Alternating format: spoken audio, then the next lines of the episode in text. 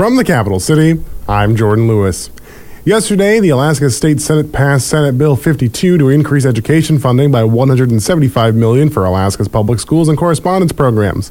This significant increase provides school districts with an additional $680 to the base student allocation calculation, which the Senate Education Committee determined is the simplest, fairest, and most effective way to increase funding for students in every public school and correspondence program in Alaska. In addition to increasing the BSA, Senate Bill 52 includes additional support for pupil transportation and residential schools. The legislation also calls on the Alaska Department of Labor and Workforce Development to collaborate with the Alaska Department of Education and Early Development to gather data on the progress of each high school graduating class in a school district. Senate Bill 52 passed the Alaska State Senate Thursday, May 11th by a vote of 16 to 3. The Alaska House of Representatives will now consider the bill. Wednesday night, the Juneau Police Department seized narcotics at the Juneau International Airport. JPD Lieutenant Craig Campbell has this report.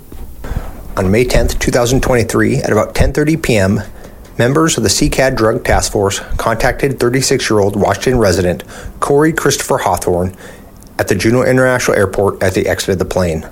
SEACAD officers contacted Hawthorne on suspicion of transporting controlled substances from Washington State to Juneau. During the investigation, SEACAD officers located the following controlled substances in Hawthorne's luggage approximately 5,000 blue pills with the imprint M30 suspected of containing fentanyl, 22.21 grams of fentanyl powder, and 450 grams of methamphetamine. Hawthorne was arrested for two counts of misconduct involving a controlled substance in the second degree, a Class A felony, and one count of misconduct involving a controlled substance in the third degree, a Class B felony. He was taken to the Lemon Creek Correctional Center. The seized narcotics have an estimated street value of approximately $110,000. SEACAD, Southeast Alaska Cities Against Drugs, is a regional task force comprised of municipal police departments from Ketchikan, Juneau, Sitka, Haines, Skagway, Petersburg, Hoonah, Wrangell, Craig, and Yakutat. The Alaska State Troopers, the FBI, the DEA, and the United States Postal Inspection Service, and the Coast Guard Investigative Service. Together, they work to investigate drug importation and distribution in the Southeast Alaska region. And the Juneau Police Department arrested a man for assault in the first degree, a Class A felony. Lieutenant Craig Campbell has more. On May 7, 2023, at about 8:23 p.m., the Juneau Police Department received a call for an ambulance to respond to a residential housing facility in the 1900 block of Allen Court. The caller was requesting an ambulance for a 60-year-old female resident who had significant injuries to her face and head. The female was transported to the hospital, but later medevaced to Alaska Native Medical Center in Anchorage because her medical condition became more serious. During the initial investigation by JPD, it appeared that the female had sustained injuries consistent with a physical assault. JPD identified a suspect in the assault, 62 year old Juneau resident Patrick McKinley. On May 8, 2023, McKinley was contacted by police at the residential housing facility on Allen Court. Following the investigation, McKinley was arrested and taken to the Lemon Creek Correctional Center on the charge of assault in the first degree, a Class A felony offense. McKinley and the 60 year old female are known to each other and both reside at the residential housing facility. Alcohol appears to be a contributing factor in this incident. Coming up next on News of the North, Gwen Bayless is a wildlife technician with the Juneau Ranger District. She talked to News of the North about a fun event tomorrow that will celebrate World Migratory Bird Day. At a press conference outside the U.S. Capitol yesterday, U.S. Senator Dan Sullivan joined his colleagues in, quote, calling out President Biden. And amid all the activity along the border with the end of Title 42, a Border Patrol agent has been arrested for allegedly helping migrants enter illegally and moving drugs. Those stories next on News of the North. Welcome back to News of the North. I'm Jordan Lewis. Gwen Bayless is a wildlife technician with the Juneau Ranger District. She talked to News of the North about a fun event tomorrow that will celebrate World Migratory Bird Day. It's the Juneau Ranger District's 24th year celebrating. Lots of our migratory birds are returning locally. Most of our songbirds are long distance migrants down to places like the lower 48 as well as Central America, all the way into South America in some cases, and they're back. So it's really exciting just to be celebrating them and hopefully showing some of these birds to the public when they stop by on Saturday. You can go birdwatch Saturday at the Juneau Community Garden. The community garden is located on Montana Creek Road, and they'll meet at the pavilion.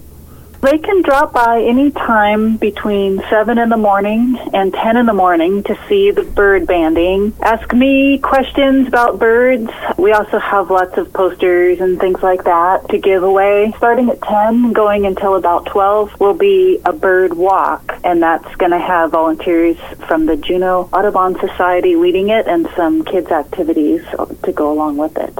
A licensed biologist will fit birds with individually numbered bands, record the species, age, and other vital information, then measure and safely release the birds. It's free and no registration is required. However, based on the weather, plans could slightly change for the songbird banding, Bayless explains. What I should mention is that if it's very rainy or very windy, we won't be able to banding because what happens is when birds are caught in nets and their feathers are parted a little bit, the rain can get them cold. And so we want to avoid that and be as safe as possible with the birds. So if the weather's really bad, the banding won't happen. I'll still be there. Glad to talk about birds with anybody. We can, you know, do some bird watching, bird listening. The walk will go rain or shine. She also explained this year's theme. This year's theme is the importance of water to bird life. And here on Tongass National Forest, we have a lot of water. We have a lot of really nice clean water. So the birds here are really lucky. This is not so much of a limited resource for us as it is for most of the places in the world that are celebrating migratory birds right now. At a press conference outside the U.S. Capitol yesterday, U.S. Senator Dan Sullivan joined his colleagues in, quote, calling out President Biden. The conference occurred hours before the expiration of Title 42, an authority created during the pandemic that allowed the president to quickly expel migrants wanting to cross America's borders due to the health risks to the public. Senator Sullivan claims, quote, an insecure border is disrupting the lives of Americans, including Alaskans. In 2021, drug overdose deaths in Alaska increased by the largest percentage of any other state, demonstrating that even the Americans that I have the privilege of representing, thousands of miles from Biden's open borders, are still paying a dear price for this fiasco. The border is not secure, and everybody knows it, including the cartels. Today, Biden's open border will move from crisis to catastrophe. And amid all the activity along the border with the end of Title 42, a Border Patrol agent has been arrested for allegedly helping migrants enter illegally and moving drugs. ABC's Alex Stone reports from Southern California. Border Patrol agent Hector Hernandez is now charged with crimes that, if convicted, could put him in federal prison for decades. Accused of agreeing to accept $20,000 in bribes to move methamphetamine this week, prosecutors say on duty he picked up meth at the border wall and moved it in his Border Patrol vehicle. And he allegedly opened a restricted border gate on Monday to allow migrants to illegally enter the U.S. for five grand in cash. Prosecutors say what he didn't know was a deal was made with an undercover federal agent. He's due in court next week. Alex Stone, ABC News. Never miss a story or a newscast at KINYradio.com. Now you're up to date. I'm Jordan Lewis for News of the North.